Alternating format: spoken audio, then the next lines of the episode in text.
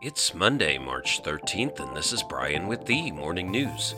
Give us 5 minutes and we'll give you the headlines you need to know to be in the know. The U.S. government took extraordinary steps Sunday to stop a potential banking crisis after the historic failure of Silicon Valley Bank, assuring all depositors at the failed institution that they could access all their money quickly even as another major bank was shut down. The announcement came amid fears that the factors that caused the Santa Clara, California-based bank to fail could spread.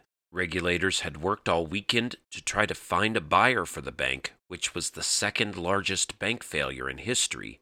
Those efforts appeared to have failed Sunday. In a sign of how fast the financial bleeding was occurring, regulators announced that New York-based Signature Bank had also failed and was being seized on Sunday. At more than $110 billion in assets, Signature Bank is the third largest bank failure in U.S. history. In other news, at least 8 people were killed when 2 migrant smuggling boats capsized in shallow but treacherous surf amid heavy fog off the coast of San Diego, marking one of the deadliest maritime human smuggling operations ever off of U.S. shores. A Spanish-speaking woman on one of the panga-style boats called 911 Saturday night to report the other vessels overturned in waves at Black's Beach, authorities said.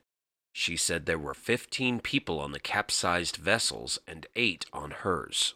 Coast Guard and San Diego fire rescue crews pulled bodies of 8 adults from the water, but fog hampered the search for additional victims.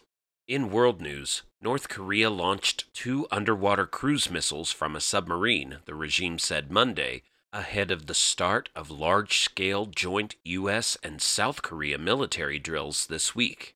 The missiles, which were fired early Sunday morning into the waters off the east coast of the Korean Peninsula, demonstrated the reliability of a system that constitutes one of the country's nuclear deterrents. According to North Korean state media accounts, the missiles were fired from the 8.24 Yonggung submarine and traveled for about 932 miles before hitting the target.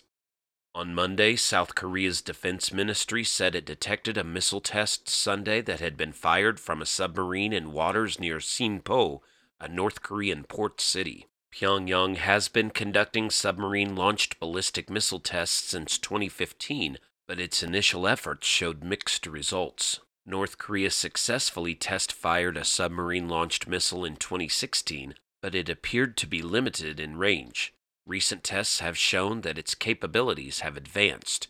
North Korea test-fired a short-range ballistic missile from a submarine last May.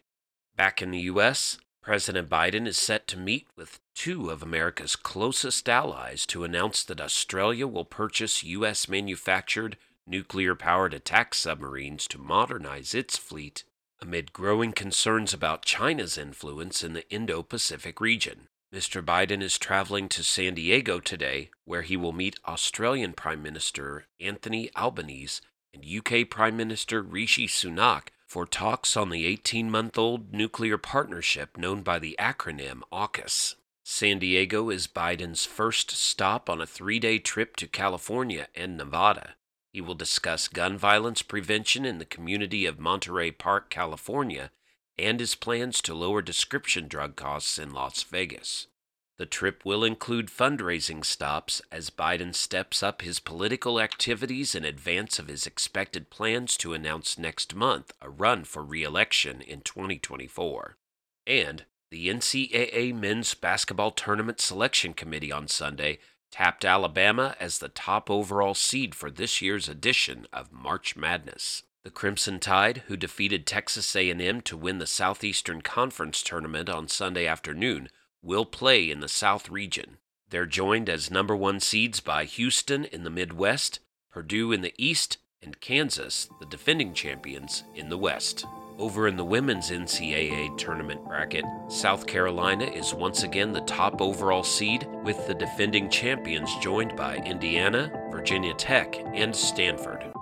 Now you know, and you're ready to go with the Morning News. Share this with a friend and subscribe to us wherever you listen to your favorite podcast. You can also sign up for our newsletter at themorningnews.com. Thank you for listening.